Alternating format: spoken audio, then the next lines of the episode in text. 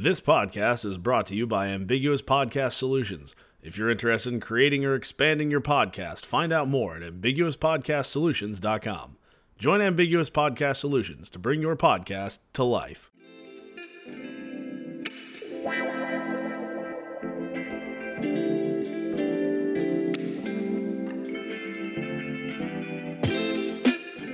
Welcome to Talking Toastmasters with Angela Nuss. Talking Toastmasters is a podcast all about Toastmasters members and how Toastmasters impacts their lives.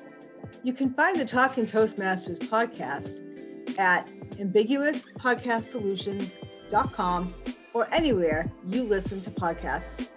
This show is hosted and produced by Ambiguous Podcast Solutions. Welcome to Talking Toastmasters with Angela Nuss.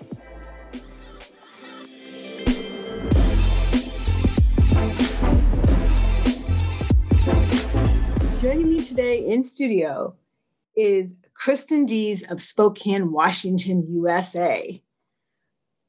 Kristen kicks off my yet-to-be-named series of conversations with newer members who have been in Toastmasters less than 1 year. Kristen joined in September 2020, and we literally had our conversation all of 2 weeks ago.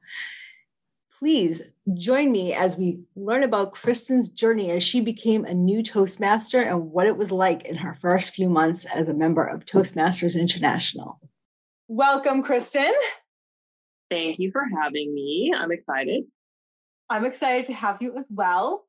So tell us a little bit about how you came to hear about Toastmasters and what the journey was like from first hearing about it to joining. With Toastmasters, I've heard about it quite a bit over the last few years, probably just in conversation, talking to people about public speaking and things like that.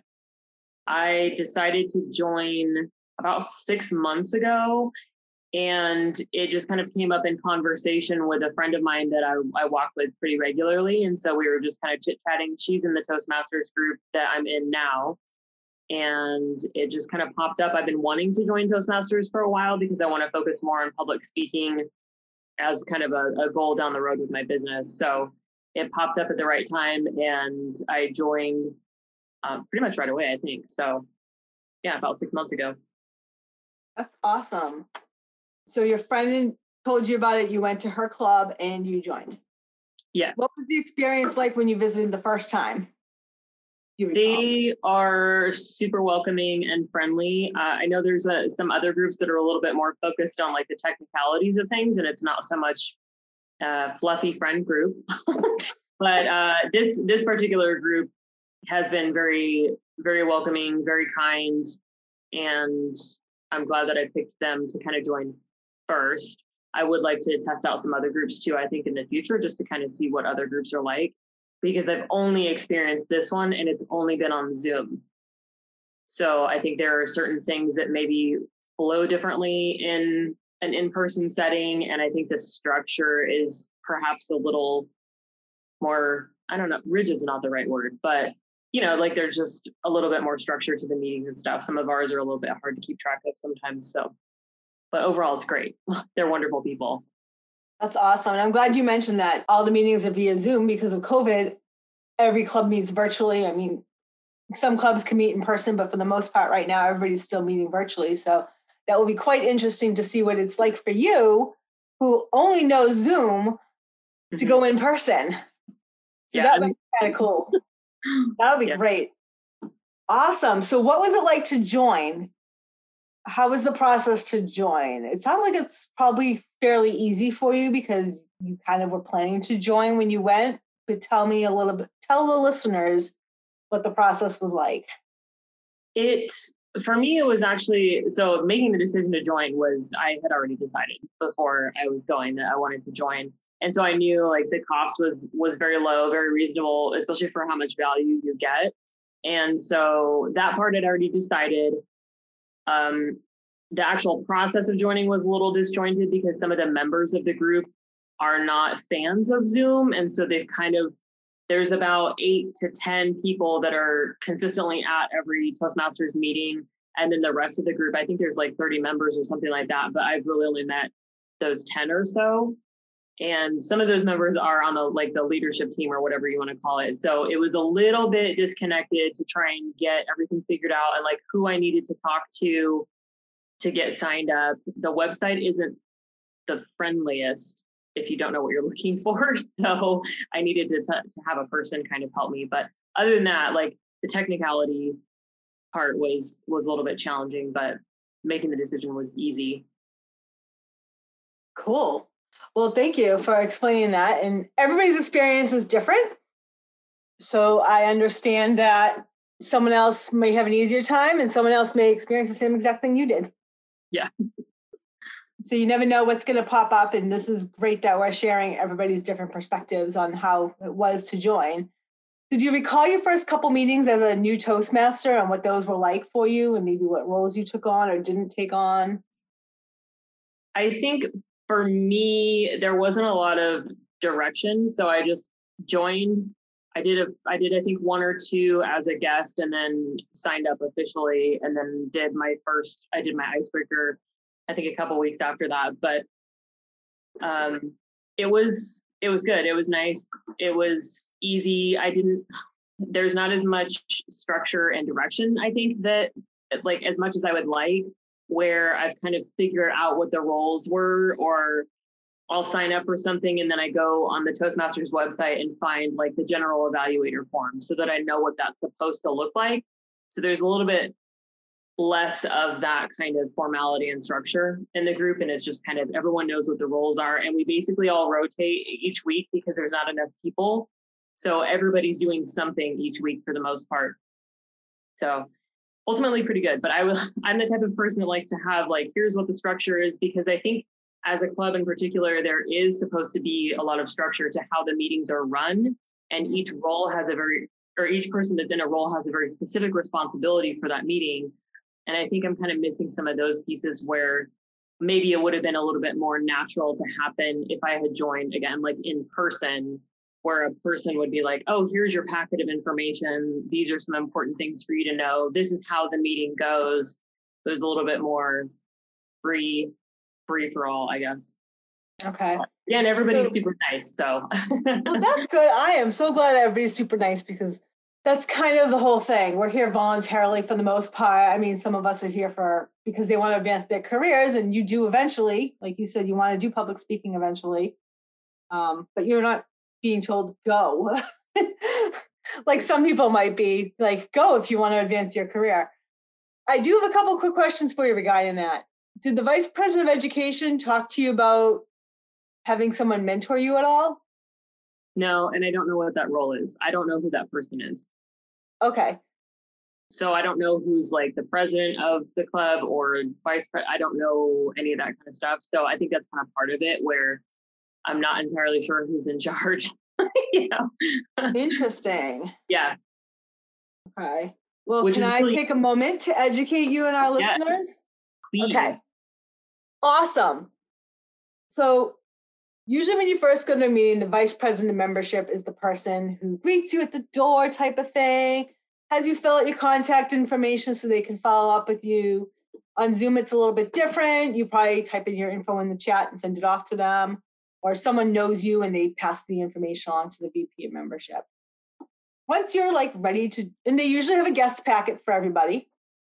And then once you're ready to join, I'm missing a step here, but that's okay. Once you're ready to join, usually the treasurer and vice president of membership or VP of ed or the president work together with you to complete the application and do the payment, because the treasurer does the payment. So it's kind of a two-step process. So it is a little bit disjointed at times. Treasurer is one of the roles I have not done. So I'm not 100% sure, but usually once you join, the vice president of education will then send you a welcome email. Here's the access to the website, or it could be the VP of membership. Depends on how the club operates. Welcome. You'll get an email from Toastmasters International. They'll give you access to the international site, toastmasters.org. And then one of the club officers will give you access to freetoasthost.org, the Free Toast Host site for your club. And that's where your agendas are. You can get your evaluation forms in there. So the officers that you would probably interact with most as a new member and visitor and new member, vice president of membership, club president, vice president of education, and the treasurer. Those would probably be the four officers that you'd be interacting with the most at first. And then whoever invited you. So for instance, my friend Emily brought me. So Emily's the person I asked all the questions to, and then the different officers that came up to me. I don't remember now, it was so long ago. And from there, you get a mentor. So I had joined back in 2011, and I was only there for 5 months. But when I came back in 2016, they're like, oh, you came back, and what brought you back? And I was like, I've always wanted to come back. It just was not the right time for me. And someone said, you know, they asked me a question. I forgot what it was. And I said, well, I took on a lot of roles, but I never gave a speech. And that's when Stefano said to me, would you like someone to mentor you through your first couple of speeches to make sure you give your speeches? And I was like, that would be wonderful. So he helped guide me through. A mentor helps guide you through and teach you the ropes a little bit. So for instance, they tell you the flow of the meeting. They suggest a couple roles for you to take on early on in your Toastmasters career. Usually the first or second meeting, they recommend you participate in table topics, maybe take on the role of timer. Just some of the simpler roles, thought of the day if your club has it, or joke of the day. Those are fairly easy roles for new members to take on. Did that help at all? Yes. Okay. Yeah. And I know it sounded disjointed a little bit, and I'm using your word. Disjointed is kind of how it is a little bit, because while there's guidelines as to what every officer does, some of them are shared, some of them, like in the first club I joined, the secretary does the meeting agenda. In my current club, it's technically the vice president of education, but the president's been working with whoever the Toastmaster is for that meeting. So every club does it a little bit differently. Mm-hmm.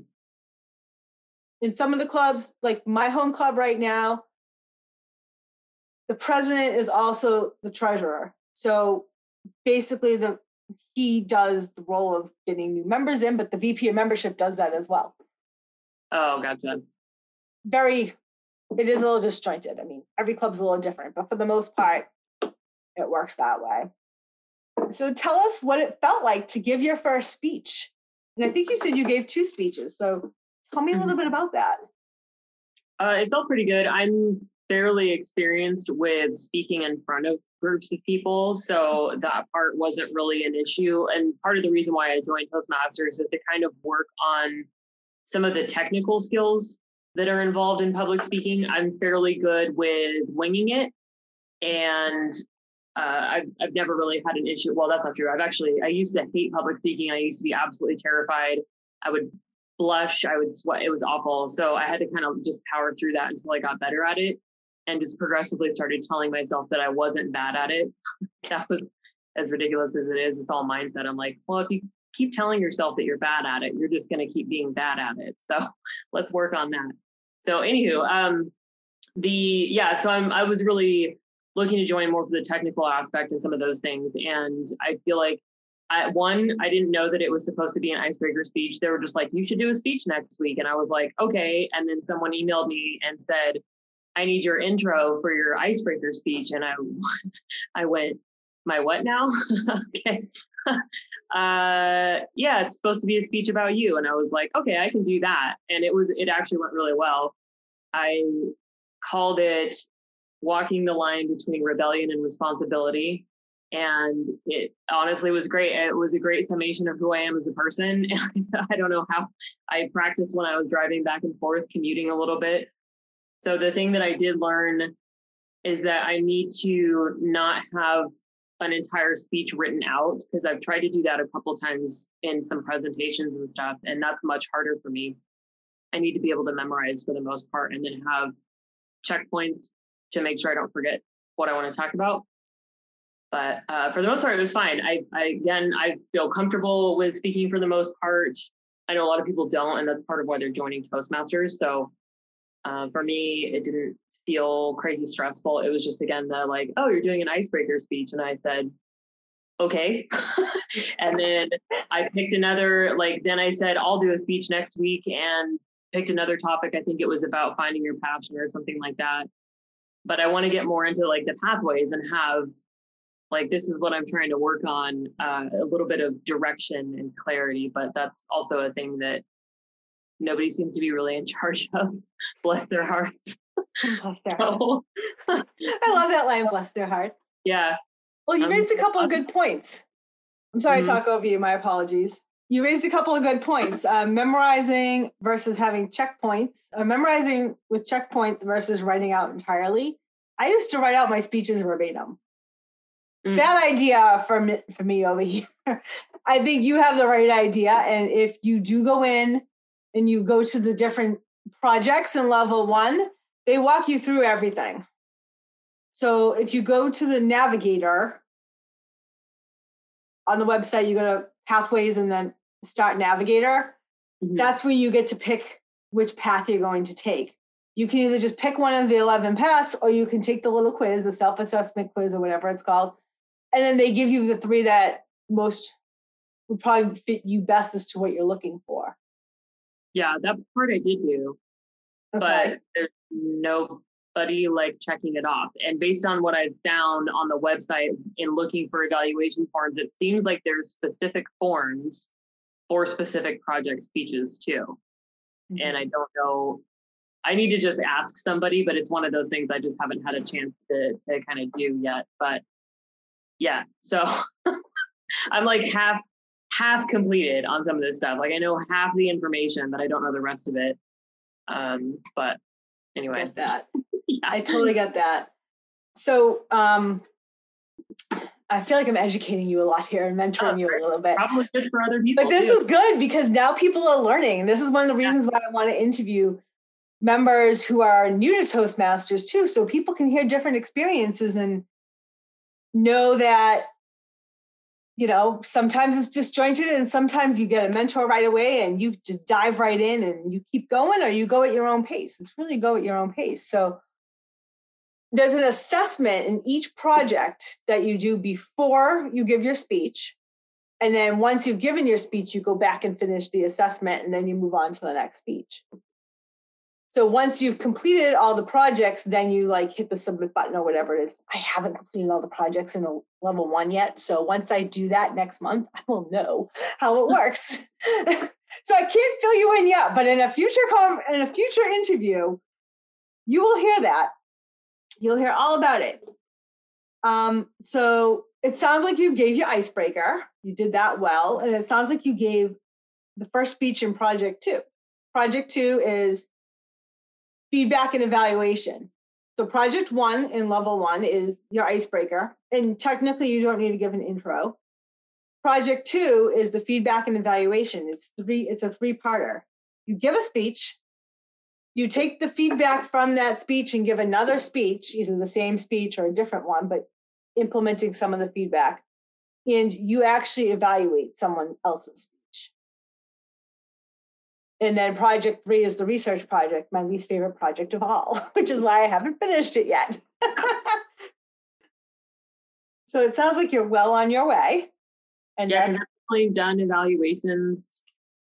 I've done all the roles. I've done Toastmaster. I've done all like Toastmaster of the day. I've done everything in the meetings. I just don't know where things go after that. So on the pathways, is it self-guided then, or is someone entering? Yes. Oh, see, I kind of thought it's not the best website in the world, honestly. Sorry, Toastmasters. Like, it's not super intuitive and it's really hard to find like the forms specifically. And some of those types of resources is really, really challenging. So that was one of the things, like I picked a pathway and then I was like, okay, now what do I do from here? It seems kind of confusing. So now I'm going to go back in knowing that I'm supposed to do the assessment before and after and see what's in there.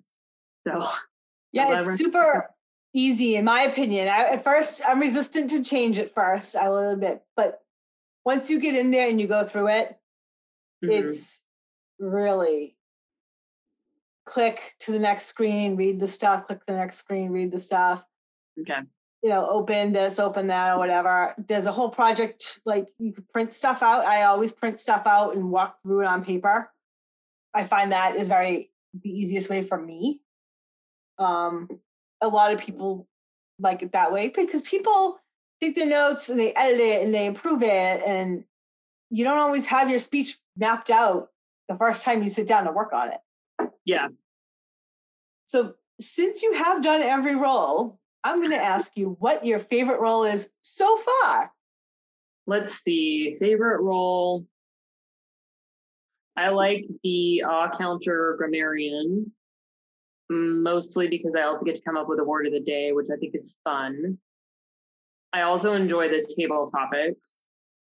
Timer's not bad. It's just not as sexy as some of the other roles. You know, it's very, you have to pay attention, that's for sure. But yeah, you're just holding up your little cards, red, yellow, green, or whatever it is that you do in your club. So yeah, timer. Do you want to talk to us about one of those two roles that you love, the counter grammarian and word of the day, or the table topics master? Just let the listeners know a little bit about what those roles entail.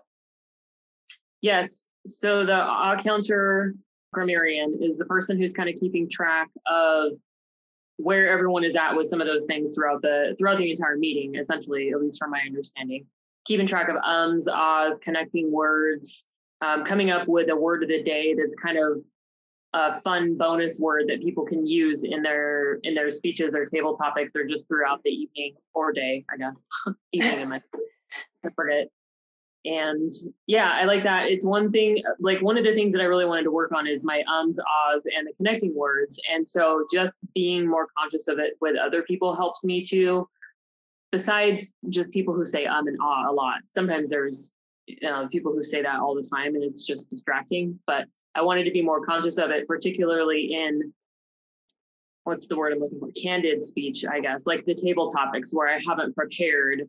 That's something that I'm really, really trying to work on, and then catching my own connecting words. So it's helping me with that process too. So that's one reason why I like it. Just having the focus and attention on other people helps me with mine. And then I also kind of look for what other people do to keep themselves from doing it. So that the pauses and waiting to start a new sentence instead of using the connecting words and whatnot, like I say in things like that all the time, it makes me crazy.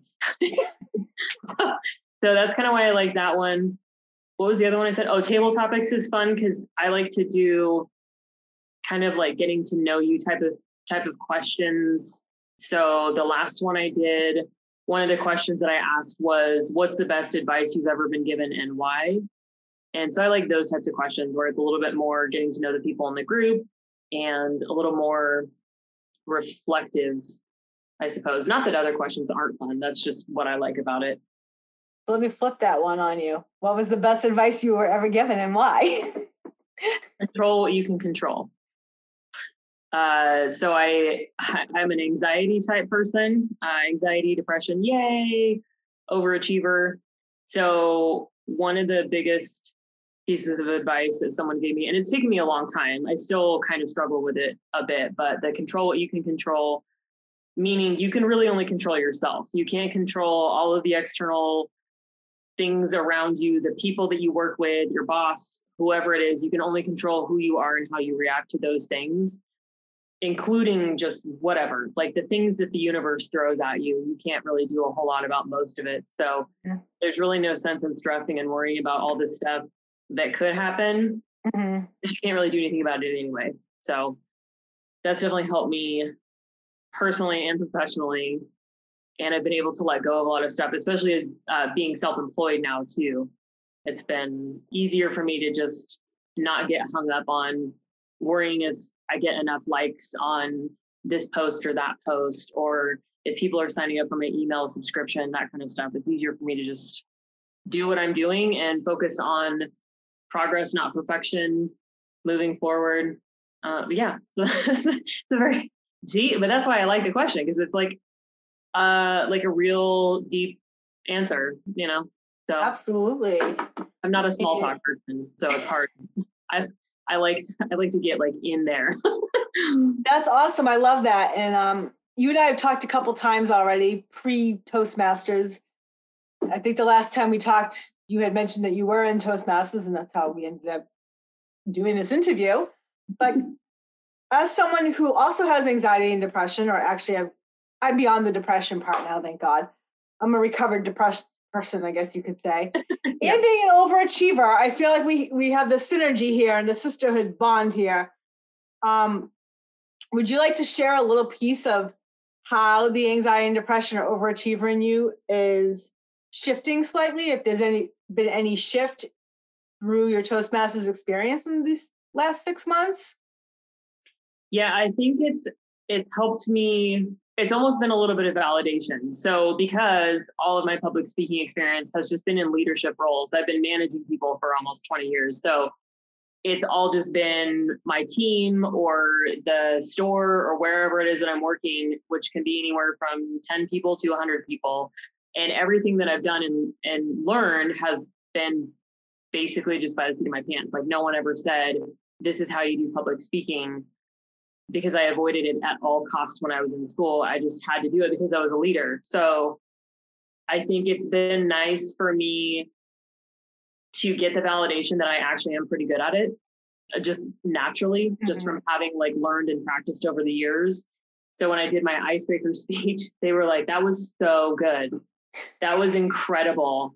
You have a quiet strength about you, and all these like insanely kind things. And I was just like, oh, okay, like, all right, maybe I'm not as bad off as I thought I was. Like, I was kind of coming in thinking like, oh man, you're going to do a lot of work and you're going to really have to refine your skills and everything. And then I did it, and they were like, no, that was awesome. And I was like, okay, it just made me feel a lot better about the process in general. Like I felt like I could really focus on some of those like smaller skills, like I was like the really like technical aspects of speaking and not the whole process, if that makes sense. Like I thought I was going to, for some reason, have to come in and learn how to write speeches and do all these things. And that's really not the case. I can do it the way that I do it and just work on honing some of the other skills. So it's been nice. I'm glad that it gave you validation. Validation is a word we don't hear all that often, and that totally jumped out at me. I meant to write it down as you were talking, but I was just so engrossed in what you were telling me that I just now wrote it down. Yeah. I find it interesting that I like that you noted that you felt like you're going to have to know how to write a speech. Because in the legacy program, when there was books and we weren't all online and pathways, there were 10 different speeches that you gave, and each speech focused on something different, like getting to the point, creating a speech, vocal variety, body language, persuasion.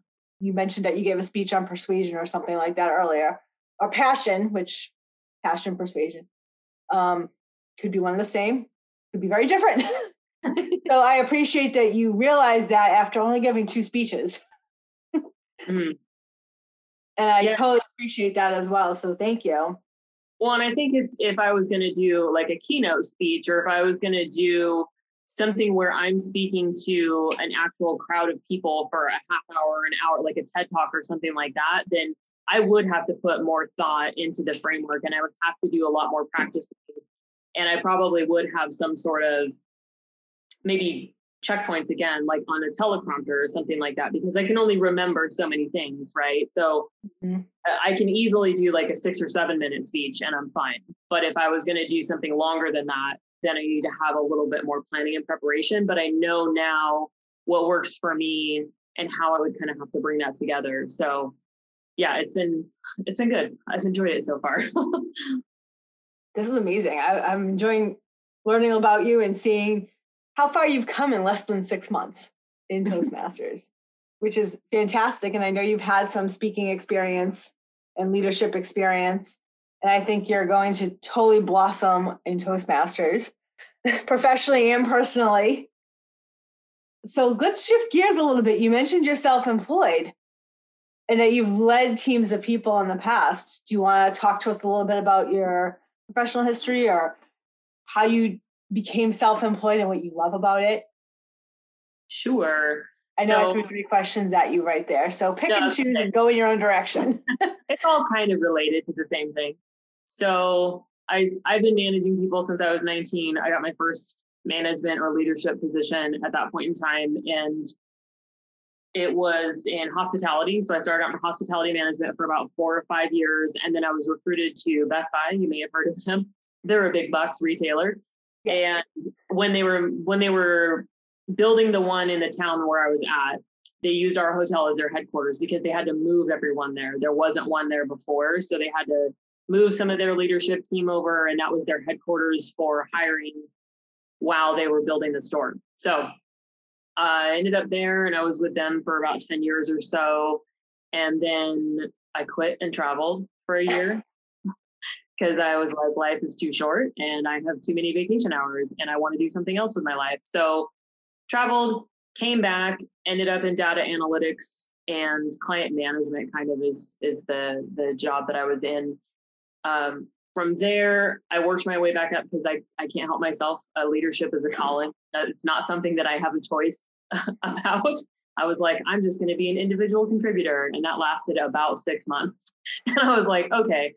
So anyway, it's my calling. It's what I like to do, but I also don't love corporate culture. And it's very difficult for me to utilize my strengths and my superpowers in an environment like that, because most of my strengths and superpowers have to do with process improvement, changing things, growth. And sometimes my style of leadership isn't ideal, again, for a corporate environment, because a lot of times you have to be a little bit of a yes man. And that's not how I prefer to lead people. I think that we are all people. We should be treated as such. Everyone has value. Sometimes it's not in the role that they're in, and that's fine. Mm-hmm. But yeah, so when I left, I've been doing my own thing for about 1.5 years. I started my own consulting agency, and I help small business owners and entrepreneurs kind of start, grow, or scale their businesses. I prefer to work with people who have been in business for a little while. I like to take things that are already in existence and help them improve them. It's usually because entrepreneurs and small business, like, they wear all the hats all the time, and they kind of get to the point where they're just capped out and they can't grow or scale, but they can't get out of it long enough to see what they need to do. Like, they're just in it because they're running their business all the time, and it just gets kind of tough. So that's kind of where I come in. I help people create processes, systems, and process improvements. Once we kind of have some of that stuff nailed down, I help people hire for key positions. It's kind of all over the place. A lot of social media marketing help, but yeah, I love it. You couldn't pay me enough. Literally, you couldn't pay me enough to go back to a corporate job. I love that. You couldn't pay me enough to go back. Yeah. Yeah. And it's all these cute little nuggets from you. I love it. Yeah. This is awesome. There literally is not, I mean, like, maybe if it was $1 million, but I don't think so. Like, I think I would take $1 million consulting contract for somebody, like a big corporation. But yeah, it's just the freedom, the ability to do what I want, when I want, and help people the way that I think that they can benefit the most from. I think that's worth it. And I'm getting to use my superpowers and do things that I love every day. It's hard to beat. That is amazing. Yeah. Thank you. It's hard. I mean, not everybody loves what they do. It's hard. That is so true. As a fellow self-employed person, what is a piece of advice, or what is a specific area or process that you've helped people with more often than not? I do a lot of kind of social media and marketing strategy. That's probably the one thing that I help everybody with in some way. Some of it is more technical stuff where they just don't understand how the things work, how Facebook works, what's the difference between a business and personal profile. They don't know that you can connect your Instagram and Facebook together. There's all these like little things that they're intimidated by, or they just haven't had time to figure out, one or the other. So I help a lot of people with that. And then really just kind of the like workflow and processes, like, tell me all the things you do every day, and we'll figure out how to make this easier for you, whether that's finding someone to help you part-time. Maybe you need an operations manager. Maybe we can automate some of these things. That's probably the other like half of what I do for the most part. There's some nuances in there, obviously, but yeah. And what's the name of your business? Catalyst Consulting. Catalyst Consulting, and where can people find you and your business? They can find me on the internet at catalystconsultingservice.com, because catalystconsulting.com was already taken. I was very upset about that. But catalystconsultingservice.com and my Facebook and Instagram are both at Catalyst Consulting Service. And I'm also launching a podcast. And my first episode will be out in a couple of weeks. It's to help people with their businesses. I'm pretty excited about that too. That's awesome. So is it going to launch in February or March of 2021? It will launch February 17th should be my first episode. Awesome. And it's called Building Better Businesses with Catalyst Consulting. That's amazing. Well, we don't know that much about your personal life. So tell us a little bit about you and how you became this natural born leader, which I totally understand. It's your calling. Totally understand that. And a little bit about how you came to be who you are. I grew up in Oregon. I'm an Oregon girl. And I grew up in a small town a couple hours south of Portland. Most people don't know what it is unless they've actually lived in Oregon. It's called Lebanon, not Lebanon, Lebanon. And went from there to Central Oregon after high school, Bend, which a lot of people do know about. And then made it to Spokane with Best Buy, actually, is how I ended up. Spokane, Washington, Eastern Washington State on the border of Idaho and Washington, in the panhandle of Idaho, kind of. I have a dog and a cat, Dobby and Weasley, because I'm a millennial and I love Harry Potter and I can't help it. I love to travel. Obviously, I mentioned that I quit and traveled for a year. A lot of that time was in Mexico, and I've traveled, done a road trip around the United States. I really love people and culture and learning about people from all over the world. And so that's one of the things that I really love about travel. Again, I'm an introvert, so it's an interesting balance. But you're an introvert? Yeah. Oh yeah, like hardcore. I don't like, no one comes to my apartment. It's like my little sanctuary. And then I go out into the world and I get social interaction. But yeah, definitely an introvert. But I don't like the small talk. I like getting to know people. And so that's the part that I really enjoy. Sometimes you have to kind of power through some small talk, obviously, to at least find some common ground. But the best conversations that I have are the ones where we just like skip all the formalities and are like somehow talking about the deep, dark inner workings of our brains and what our experiences are and how, even though we're very different, like I have a couple of friends that I met that are from Israel. So even though those are very different countries and very different upbringings, we still have things in common. And it's like, that's the stuff that just blows my mind about people. So anyway, people, I like to read. What other hobbies? I have tattoos. I like tattoos. Yeah. I guess that's me in a nutshell. I'm a Slytherin. That's my Harry Potter house. What's your Harry Potter house? Slytherin. Okay. Yeah. I did not get into Harry Potter, so this is all foreign to me. Okay. Yep. I'm sure many listeners know exactly what you're talking about. They're gonna be like, the most important thing is that they enjoy this and they know what you're talking about. That's awesome. So, wow, there's a lot to talk about. Where have you traveled besides Mexico and Israel? Are there any other countries you've traveled to outside of the United States? Because we probably do have listeners worldwide. Yes, I've been to Italy. I actually haven't been to Israel. I met them when I was traveling in Mexico. And so we traveled through Mexico together. There were a couple of guy buddies that were traveling together. And so we met on one end of the country and then kind of traveled around together for a while. And then one of them came with me because his dream was to come to the United States. So we did the road trip around the United States together. And then, and they're back home in Israel. I think one of them was in Peru for a while, but so I've been to Italy. That's I did a road trip around Italy for my 35th birthday. And with my husband. So that was awesome. Cause I like slow travel. I like getting around and seeing things. I don't love the resort experience. I like to go to a place and experience it as the people who live there do.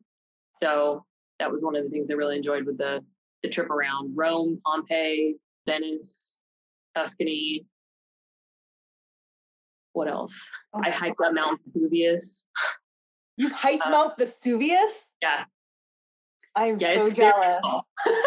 It was not pleasant. It was cold because my birthday's in November also. So it was very cold. It's a very tall mountain. And you just kind of like walk up it and then walk back down again. It was cool. I'm glad we did because it was a really cool experience. But yeah. I've done Times Square on New Year's Eve. I did that when we were doing our road trip. All kinds of fun stuff. Like you just see so many different things when you expand your horizons, you know, go new places, go do new things, join Toastmasters, expand your horizons. I love this. You are totally motivating me. I do want to take a trip. I want to hit all 50 states eventually. Oh yeah, me too. I haven't really done the middle or Alaska or Hawaii, obviously, because you can't really road trip. I mean, you can road trip to Alaska, but it's a long drive. Yes. I have a plan for Alaska and I've been to Hawaii. Oh, nice. I will go back, but it's not like I need to go back. Strangely enough. That's awesome. I'd like to take a moment to flip the table and allow you to ask Angela almost anything. Almost anything. Yeah, well, all that with that alliteration there. Yeah. Yep. Oh yeah, that really was. Ask Angela almost anything. I like it. Well, what's kind of your Toastmasters journey? If you haven't already used up that content too much, I guess let me ask you this. What do you feel like you've learned the most from Toastmasters? Oh, I like that question. What have I learned the most from Toastmasters? Yeah. Cause I was going to say the journey is going to take us a good 5 or 10 minutes. I don't know if people want to hear my whole journey. I feel like you'll probably, hold on. My dog is freaking out. Can you check? Okay. So let's try this again. No worries. That'll be edited out. Okay. I'll make sure they edit that out. Yeah. So what have I learned the most? Was that the question? Yeah. Okay, good. I'm glad one of us remembered. Yeah. What have you learned the most from your experience in Toastmasters? Oh my God. This is a tough one. Because I've made a lot of friends and I've met a lot of people. And I just feel like my whole world has opened up.